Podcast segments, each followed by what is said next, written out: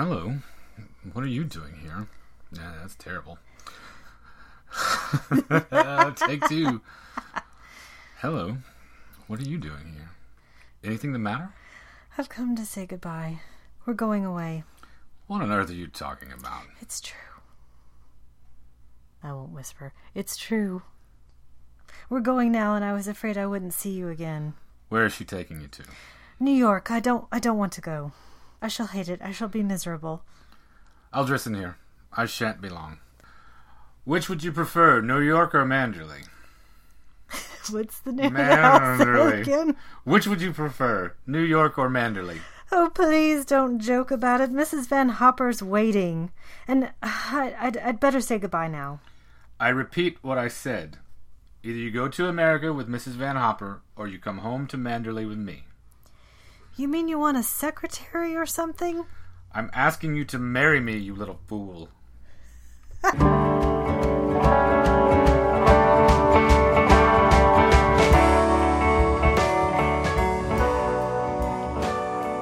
Welcome to the Magic Lantern Podcast, an ongoing informal discussion of the films we love and the things we love about them. I am Erica Wong. And I am Cole Lane. Each episode of The Magic Lantern will be devoted to one film that we alternately select, and we will discuss why it is significant to us. For our inaugural episode, it will be Erica's choice, so let's find out what she has in store for us. So, our first film to kick off this podcast is Rebecca from 1940. Directed by Alfred Hitchcock, produced by David O. Selznick, starring Joan Fontaine, Laurence Olivier, George Sanders, Judith Anderson, and a ton of other recognizable British faces. If you've ever seen more than two films from America or England from the 30s, 40s, or 50s, you will probably recognize a lot of people in the film. Anyway, so I chose this film to kick off this podcast, it's the first thing that came to mind for me when we started talking about this idea. And that's because I have such a clear memory of when I saw this movie, how I came to find it, and the many times that I've seen it over the years, and I have seen it many times since then, has not dimmed or diminished the love I have for this film. Where did you see it for the first time? The first time I saw it was at the Grandin Theater in Which is- Roanoke, Virginia. And I came to this film the way I've come to so many films in my life, especially when I was younger, and that was through my mother. She loves this movie, and she happened to see in the paper that they were hosting this revival of the film, and she took me to see it. I was 10 years old. I was really excited. It was my first uh, revival in a theater, my first black and white in the theater, my first big screen experience of anything like that, um, outside of maybe Disney films. I think from, uh, from being in a, in a younger viewer, What was the Grandin Theater like? it was. I, I hesitate to say it was a movie palace because it was a small Roanoke, Virginia version of a movie palace that we couldn't really afford to have there. so it was a holdover. It had been it's been there for a long time and is still there. Please go if you're anywhere near the area. Go visit them.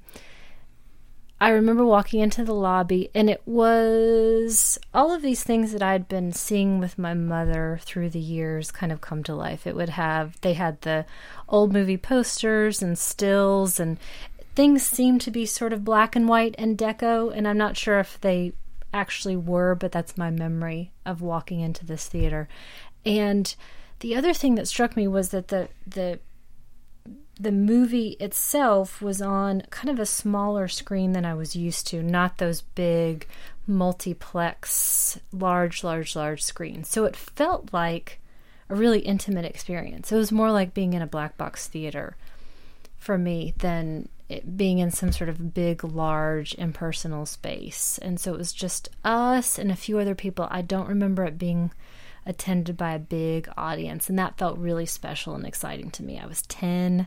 It was a big, fun night out that nobody else in my neighborhood was excited about doing, but I was because of my mother. So I have a lot of memories about this film and how I got wrapped up in the viewing of it and I fell for every moment of it, hook, line, and sinker.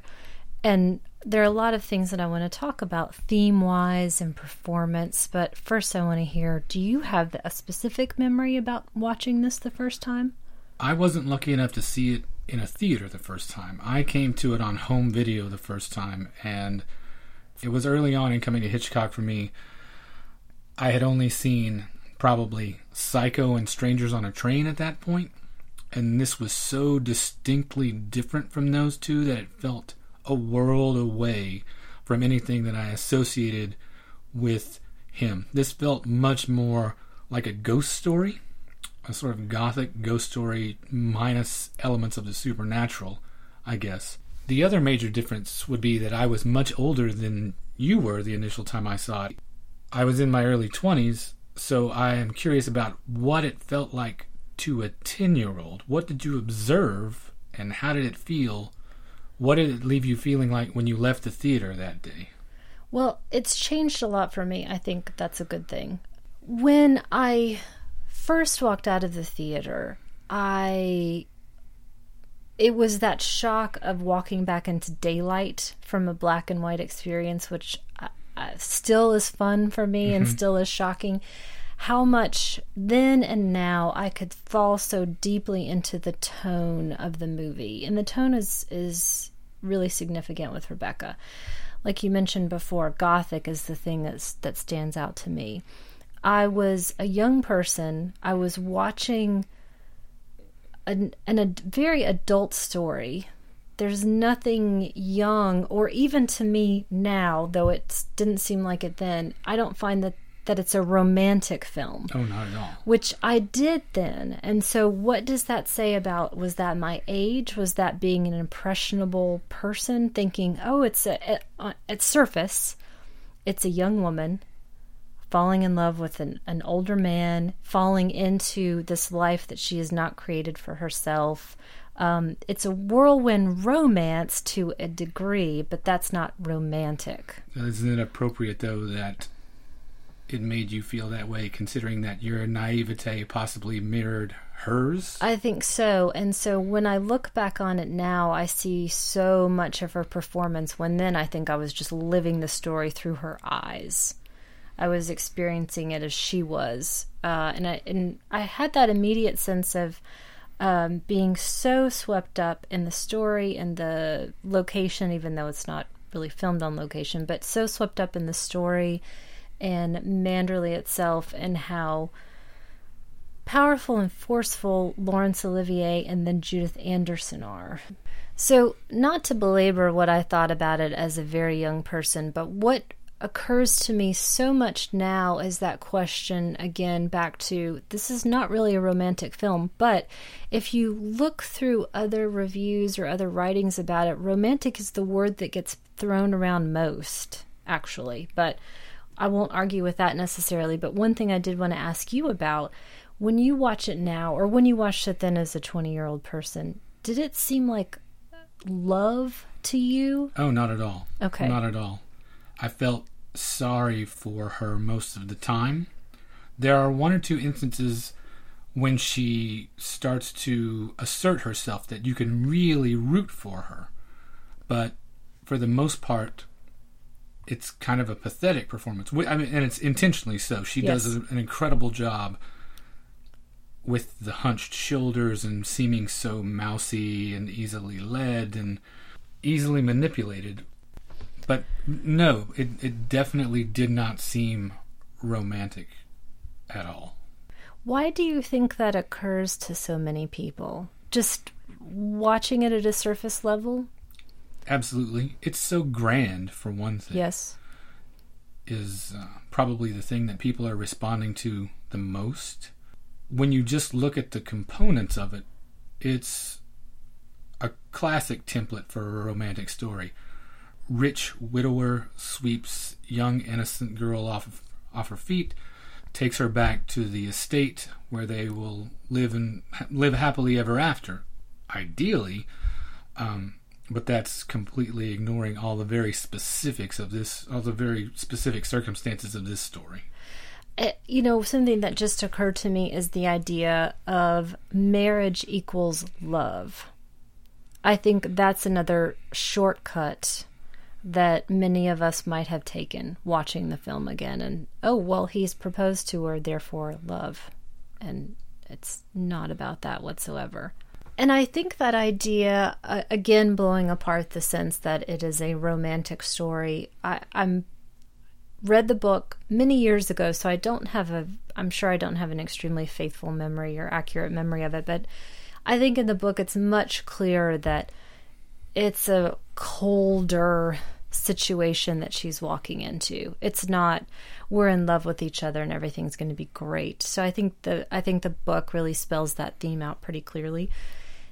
And then there also have been other versions of it, some of which I've seen. And one particular version was a BBC television version, and the age difference in the characters was pretty significant. And I think that that makes it a little bit clearer. It, it brings out her issues with her dead father, and it, she's a little bit more of a caretaker. And so I think that the book and these other adaptations of the story really highlight those those complicated relationships, those complicated themes that the film might gloss over a bit.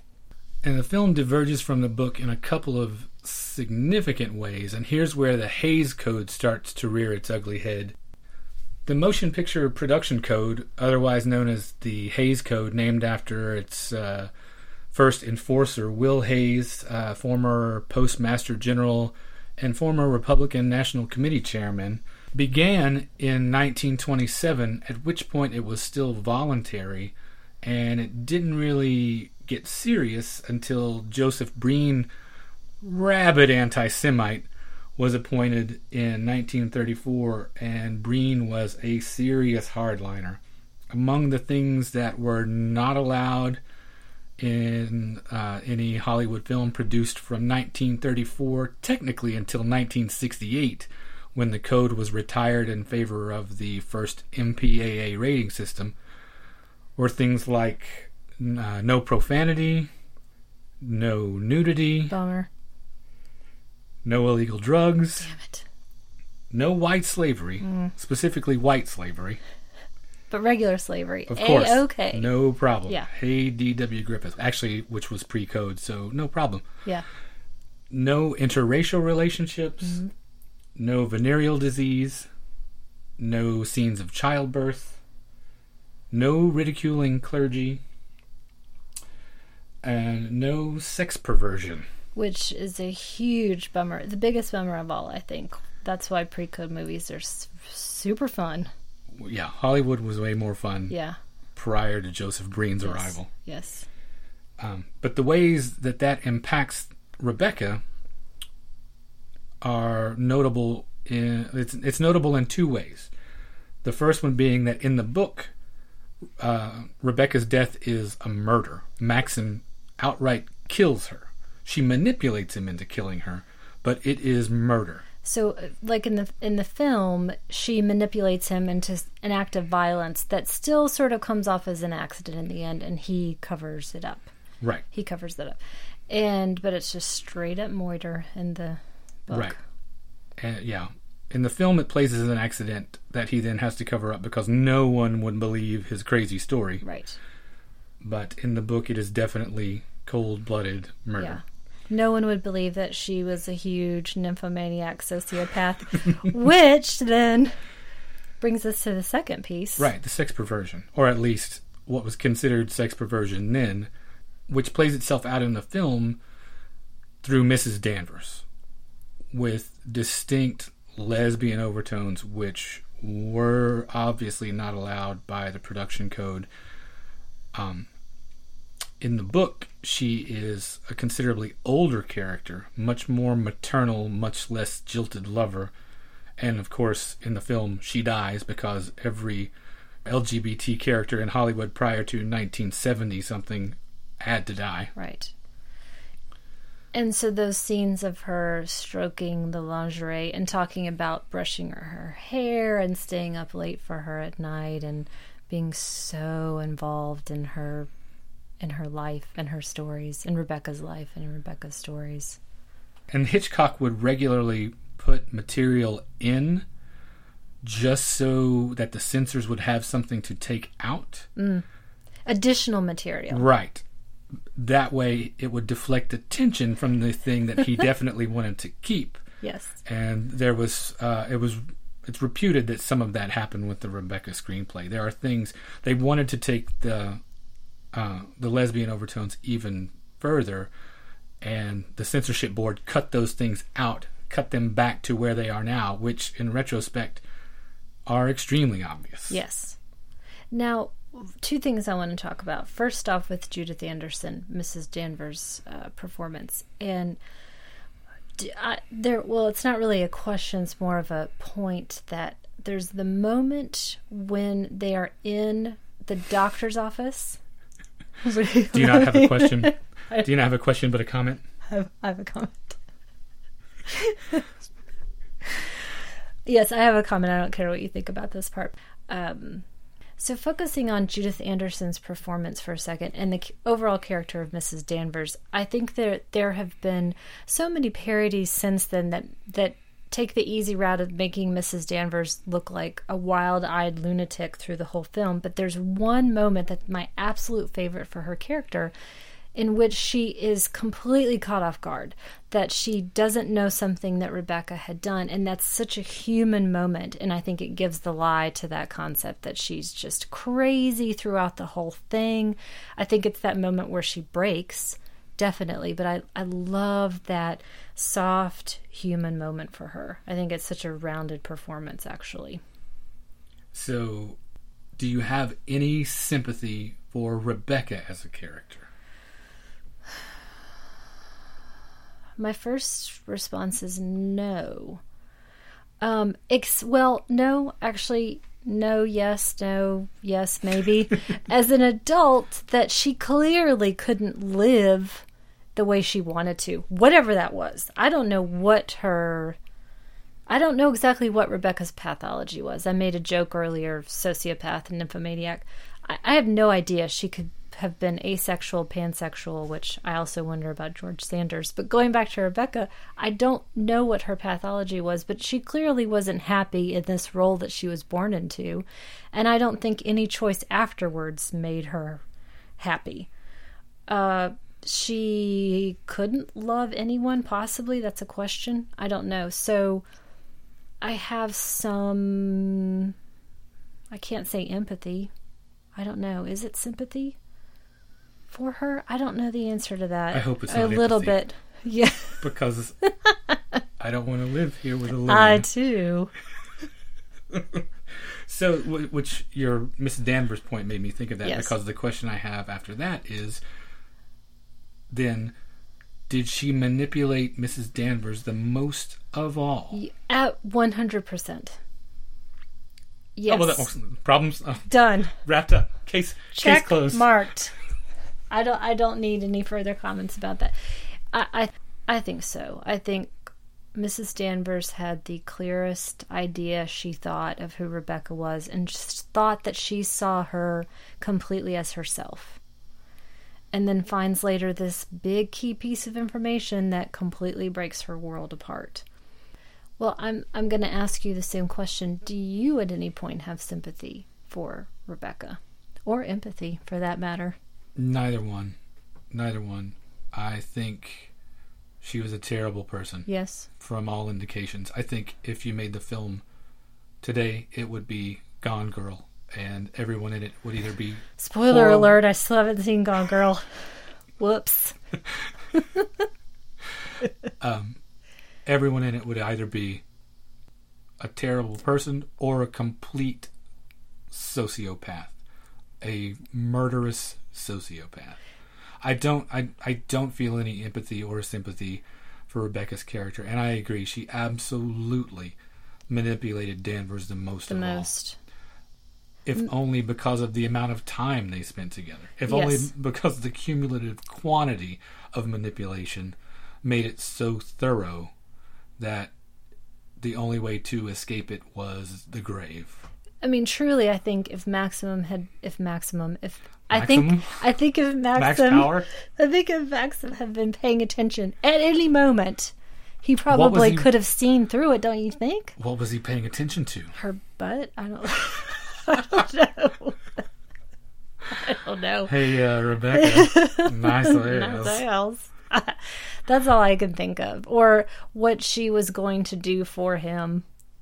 What could she have The done for him? reflected, Ah, reflected glory. could be. Yeah. Trophy wife. trophy wife. I do want to follow my I, my question, uh, and this is open for comment. Is uh, George Sanders was George Sanders asexual or pansexual? Omnisexual. Okay, I would think. no, I'm not worldly enough to know the difference between pansexual and omnisexual. Well, pansexual is not limited in sexual choice with regard to biological sex, gender, or gender identity, Okay, whereas omnisexual is characterized by a diverse sexual propensity. nailed it. Yeah, He would. Uh, omni. doesn't matter. No rules, just right. Yeah. That's Sorry, why, Outback. Yeah, that's why I would still bang him Right. if he were alive. He, he'd show you a blooming onion. I don't even know what that's supposed to mean. Look it up on Urban Dictionary. Oh, don't, dear don't. don't, Don't do that. don't do that. Don't do that. Okay. Uh, I want to switch gears a little bit and talk about the direction itself and Alfred Hitchcock and some notes that I made. Uh, coincidentally enough, Hitchcock is an excellent choice for us to kick this off with this month because it's also Hitchcock's birthday. Oh, I didn't August. realize that. Yeah, August 13th Maybe I did know that. is his birthday, Fabulous. and he would have been 116 years old. My goodness. So happy birthday, Alfred Hitchcock. Wherever you are. Sorry about the blooming onion. you were saying, I was saying. I don't remember what I was saying. I was talking about direction. right? And some things that occurred to me in the last time that we saw it, where I was really trying to pay a little bit more close attention of, of choices and people and performances. The things that occurred to me are how often he's using uh, medium close ups. So for me, it really emphasized how there were very few times in the film where people were actually close together, physical proximity. For the most part, they had a great amount of space Right. between them, and I really enjoyed. I really enjoyed seeing that. It underscores how every single relationship is chilly and distant and the the in fact the only intimate moment or the most intimate moment I should say where, shot in a really tight close up is the scene where Danvers is whispering in her ear trying to convince her to jump out of the window Yes, and it's the most seductive moment in the entire film. Well, besides when she's fingering Rebecca's panties all over the place. Or was that just me? I don't think that was intended to seduce as much as intimidate, Okay. or as All much as she didn't know anyone else was in the room hmm. Okay. or didn't Could be. care. Okay. And th- there's something that I had read, and I think actually my mother was the person who told me this, and this could be entirely apocryphal, but it is in various production notes when you go on the wiki page and the IMD page that to get that performance, to quote unquote get that performance from Joan Fontaine, Alfred Hitchcock told her that everyone on the set hated her. And she was n- not first, second, third, fourth, or fifth choice for the film, that she was terrible, that she was doing a terrible job. There was something about her birthday happened, and I think that he had everybody forget or put the wrong name of the cake. I could be making this entire thing up, but I have some memory about a Hang on a second. Are you telling me that Alfred Hitchcock in any way mistreated his lead actresses? Now, I wasn't there, but there have been stories. Well, Olivier wasn't too keen on her either Right. because he wanted his wife Vivien Leigh for the part, and she was even screen tested, and she was so inappropriate for Yes. the role that when George Cukor saw the screen test, he literally howled Yeah. with laughter. It was so off the mark that it was unbelievable. The one of the most beautiful women ever is going to uh, play the part of this mousy little nothing. Well, Joan Fontaine's no slouch. No, but they do a great. She does a great job of hiding that and cowering in, and I can't imagine Vivien Leigh hiding her light under a barrel. Neither could. George Cukor. Yeah. Yes.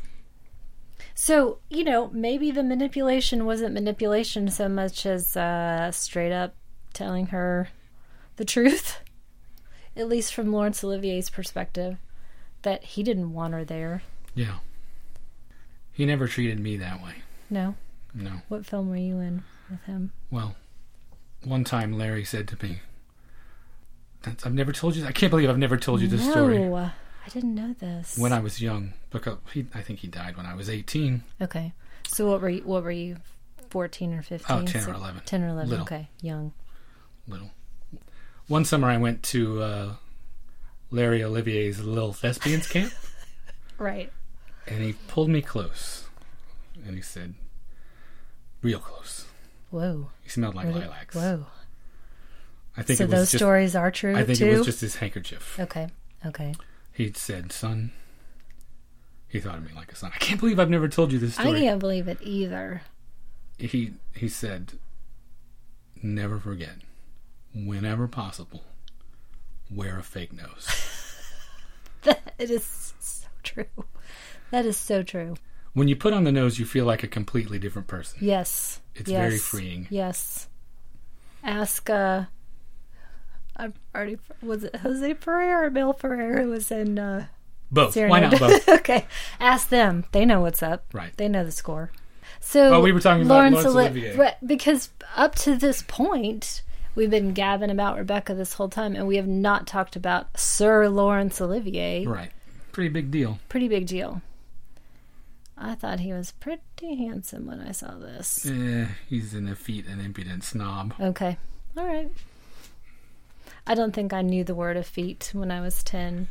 maybe if I had, I would have said, oh, Laurence Olivier Right. to a T. No, I, I, I have nothing against the man.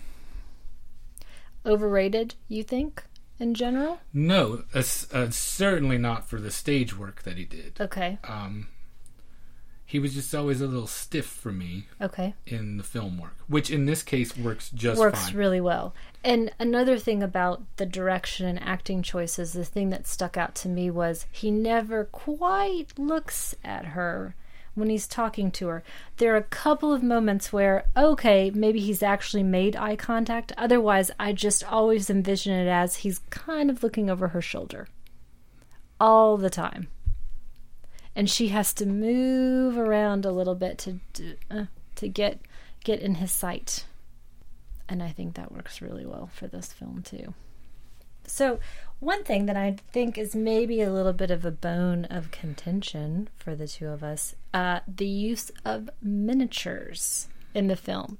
He use Hitchcock uses miniatures in many of his films, and they never look realistic to me. And he actually argued with David O. Selznick and convinced him that yes, the use of miniatures is a great choice here. Uh, And for some reason, they they use the miniatures, and you're okay with that. I love the miniatures. Why do you in love them? every single film.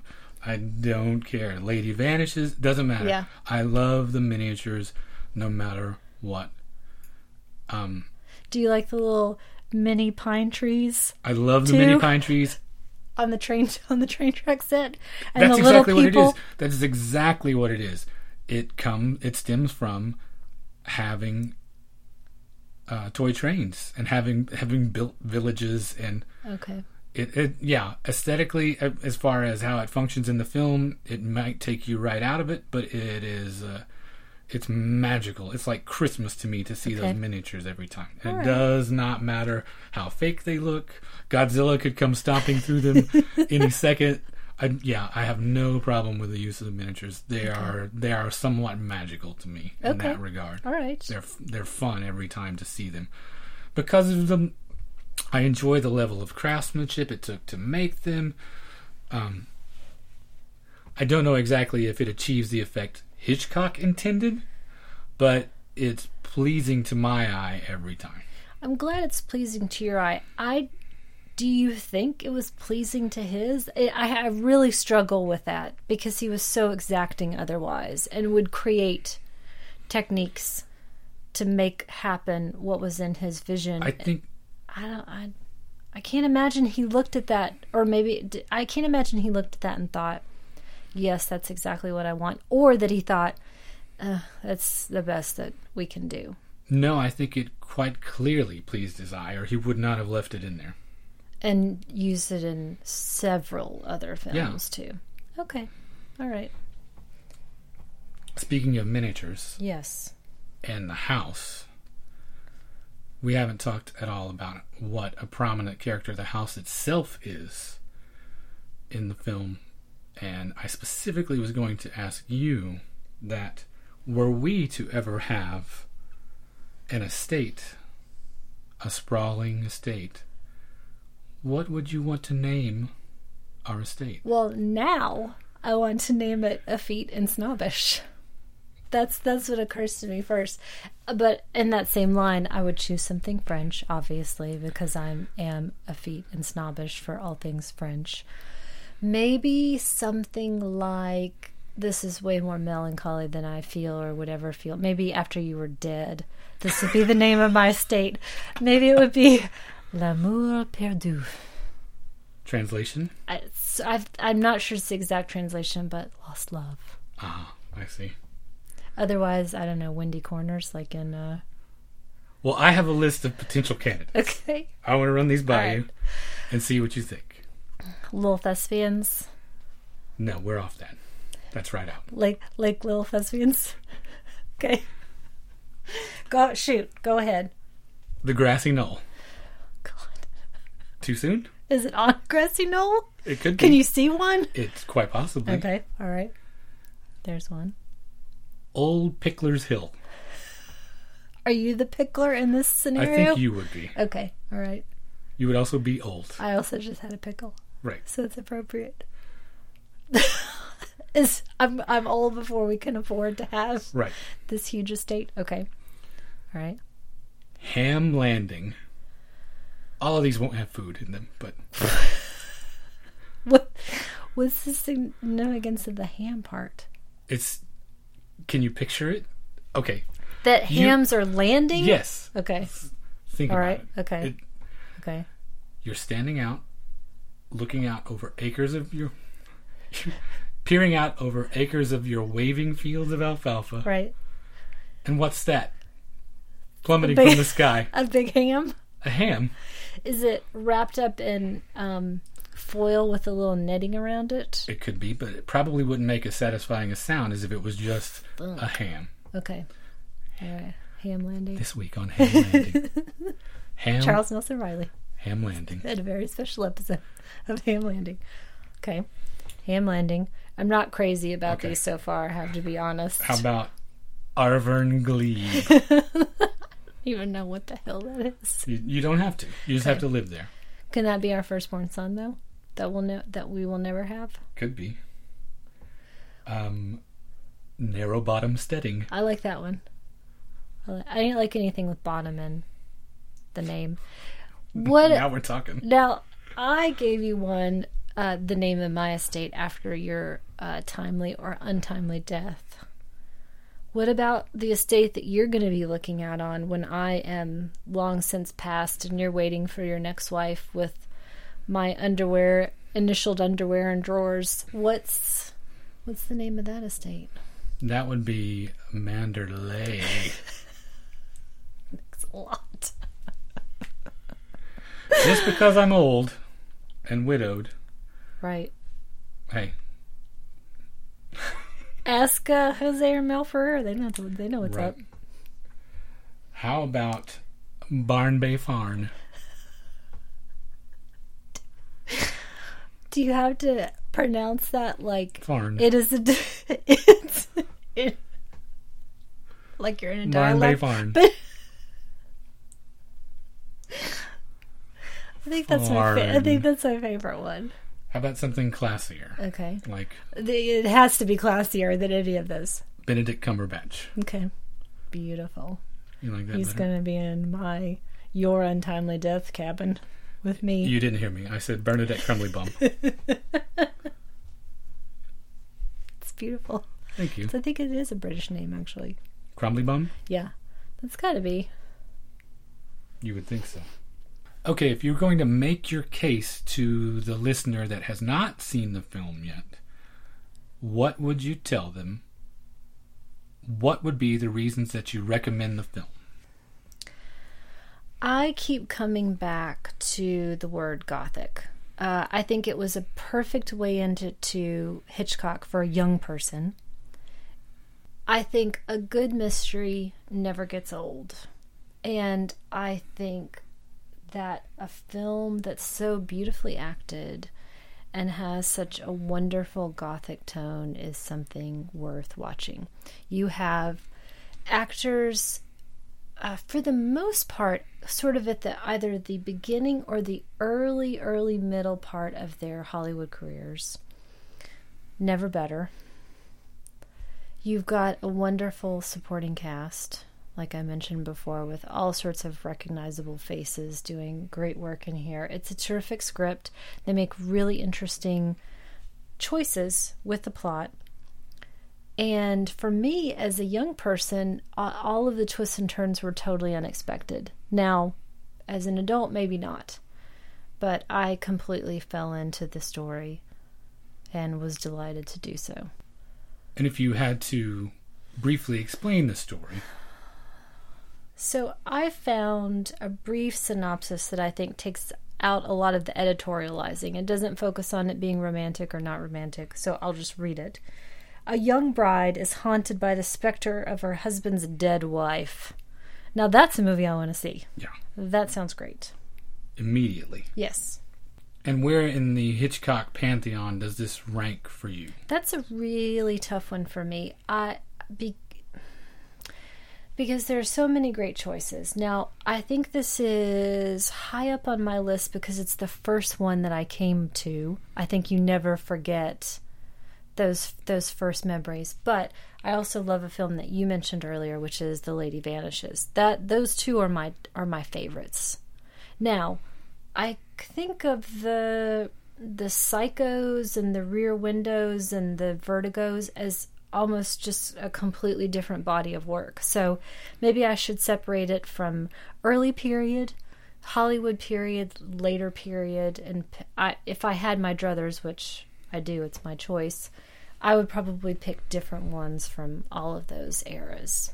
Well, this is the pivotal one, though, in that case, since you mentioned his later career and everything, as this was his first Hollywood film, the first one he made after he came over from England.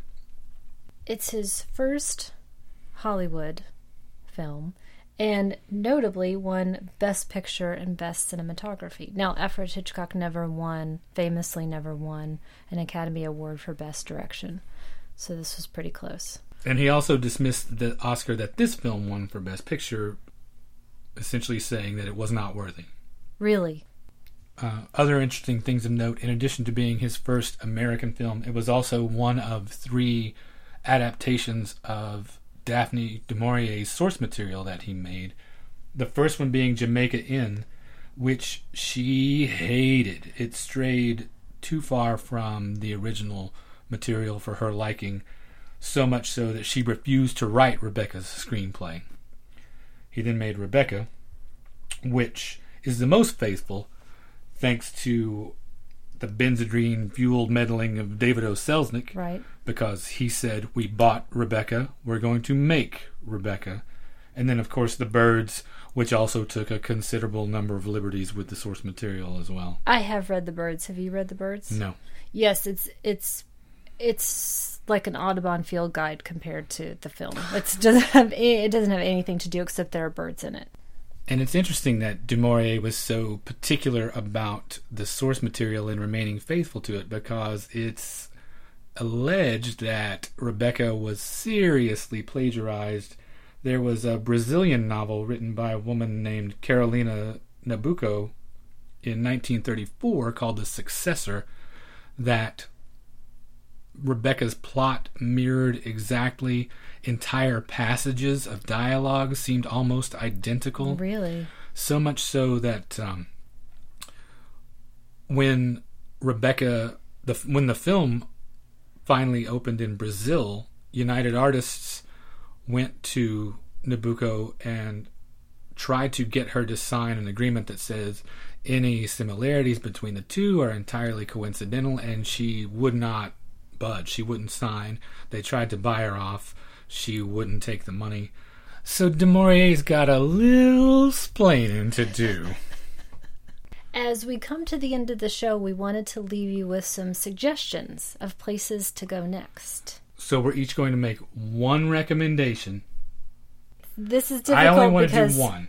all right, dang it, because I was I I of course went off on many tangents and chose different ones for different actors, and so I've got a whole slew of recommendations. But if you're telling me that I only have one, this is a lot of pressure, and I'm I know I'm going to regret it the second that I say it. I'll think of 20 more, but I'm going to go back to one I mentioned earlier and say "Go to the Lady Vanishes" next, even though it came earlier in the filmography. I love it. I want everybody in the universe to see it. So you are staying with Alfred Hitchcock for your recommendation, and I am going to stay with Daphne du Maurier for mine. My recommendation would be my favorite adaptation of her work, Nicolas Roeg's Don't Look Now from 1973 with Donald Sutherland and Julie Christie. It is a harrowing psychological thriller and one of the most incisive portraits of the grieving process that I've ever seen on screen. It's really fantastic. I think those are two great recommendations uh, from a great film, and I really hope that this either got you excited to go find Rebecca yourself or got you excited to revisit Rebecca. That's what we hope to do with these podcasts. So, thanks for listening to this first episode of The Magic Lantern. If you would like to get in touch with us, you can reach us via email at magiclanternpodcast at gmail.com. We have a Facebook page for the podcast at facebook.com slash magiclanternpodcast. You can follow us on Twitter at lantern underscore cast. Feel free to tweet about the show, tell your friends, and you will be able to find all of our episodes, including other supplemental material and other things of interest, at our website, magiclanternpodcast.com. Again, thanks for listening. I'm Cole Rolane. And I'm Erica Long, and this was the Magic Lantern Podcast.